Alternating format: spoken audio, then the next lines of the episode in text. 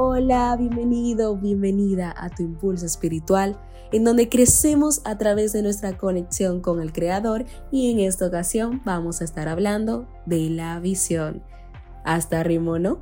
Realmente es muy emocionante para mí estar por acá con ustedes. Mi nombre es Ciara Paulino, un privilegio, un honor compartir estas reflexiones que han sido de bendición para mi vida y que oramos para que en el nombre poderoso de de Jesús también puedan prosperar y fructificar en la tuya. Antes de comenzar, me gustaría invitarles a nuestras redes sociales de Tu Impulso Diario, Instagram y YouTube, en donde compartimos contenido de valor que puede ser de muchísima edificación y crecimiento.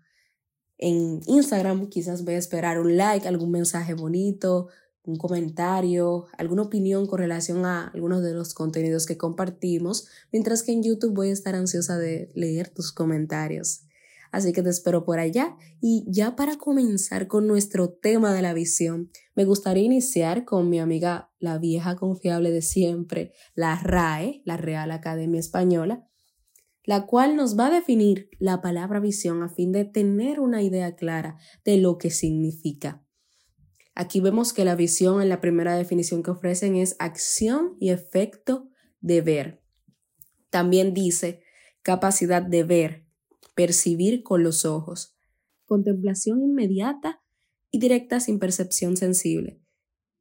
Y la octava definición, que es la que más me llama la atención, porque es la que más conecta con la idea de este podcast, es imagen que de manera sobrenatural se percibe por el sentido de la vista o por la representación imaginativa. De eso se trata la visión según las definiciones de la RAE, pero ahora vamos a contrastarlo un poco con lo que dice la palabra en Habacuc capítulo 2 del verso 1 al 4. Aquí Habacuc, el profeta Habacuc, está conversando con Dios y dice lo siguiente, sobre mi guarda estaré y sobre la fortaleza afirmaré el pie y velaré para ver lo que se me dirá y qué he de responder tocante o concerniente a mi queja.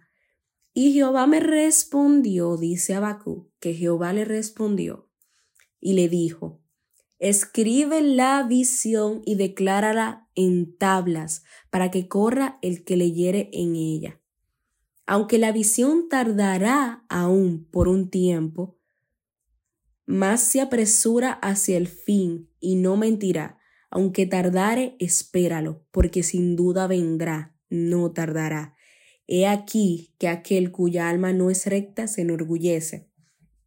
Mas el justo por su fe vivirá. De hecho, la visión puede conectar muchísimo con la definición de fe debido a que la fe es la certeza de lo que se espera y la convicción de lo que no se ve. Cuando uno tiene una visión, o más, más allá de definirlo dentro del contexto de las visiones que Dios revela a nuestra vida para decirnos o darnos mensajes, ya aquí me estoy refiriendo a visión de la visualización de, y materialización en nuestra mente de las de las cosas que nosotros esperamos en Dios, de aquello que queremos que Dios haga en nuestras vidas, la visualización de nuestras metas cumplidas y nuestros sueños alineados a la voluntad de Dios, claro está, cumplidos. A eso más o menos estamos enfocando esta parte de la visión, o más bien queremos aterrizar un poco esa parte de la visión. Pero cuando vemos este tema, o sea, esta perspectiva de la visión y la conectamos con el concepto de fe, la certeza de lo que se espera y la convicción de, que de lo que no se ve, comenzamos a entender mucho acerca de cómo incluso opera el mundo espiritual, porque y en el mundo espiritual muchas de las batallas que estamos librando actualmente han sido ganadas, han sido vencidas por nuestro Señor Jesucristo.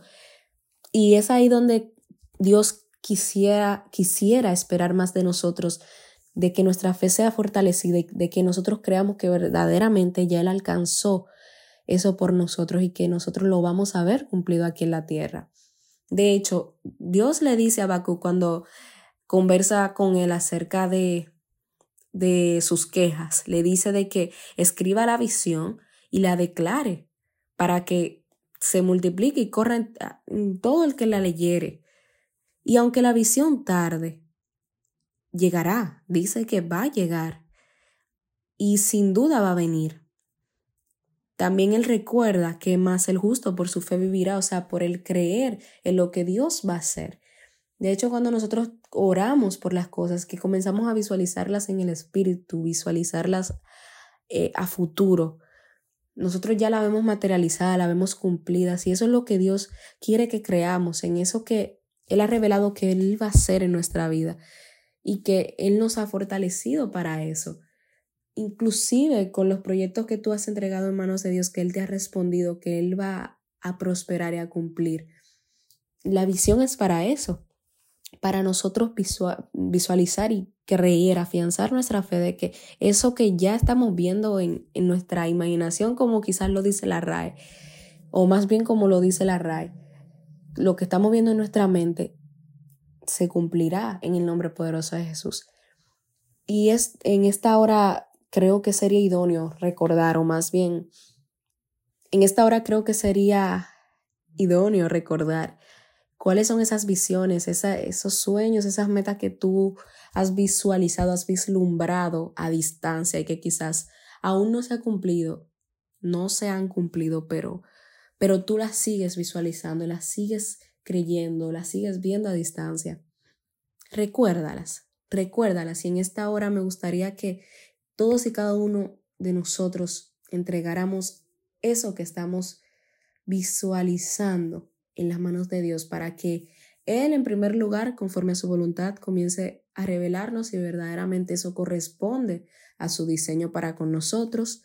Y segundo, para que Él afiance si es de su voluntad, claro está, Él, él afiance esa visualización, esa visión en nuestras vidas para que mediante la fe, la cual está siendo fortalecida, así lo creo, y va a continuar ser va a continuar siendo fortalecida, pueda seguir creciendo, podamos, podamos seguir visualizando eso y a través de la visión que Dios nos ha declarado podamos seguir fortaleciendo nuestra fe y lo que estamos viendo que ya se está cumpliendo. Aún no veamos nada aquí en el, en el espectro, o más bien en el mundo, aún no veamos nada en el mundo terrenal. Amén. Gloria, Señor, gracias por este momento. Oramos por las visiones de cada uno de nuestros hermanos, los sueños, las metas que tú les has entregado, para que en el nombre de Cristo Jesús, Señor, sean bendecidas, prosperadas y fortificadas, Señor, a través de ti. Que ellos puedan recordar tus promesas y que su fe sea fortalecida, Padre Santo, en el nombre de Cristo Jesús, Señor puedan tener esa multiplicación que esperan, ese crecimiento que esperan, esa prosperidad por la cual ellos han orado y que te han entregado en tus manos, Padre Santo. Creemos en tu poder, en lo que tú puedes hacer y en lo que vas a continuar haciendo en el nombre de Cristo Jesús. Amén. Amén.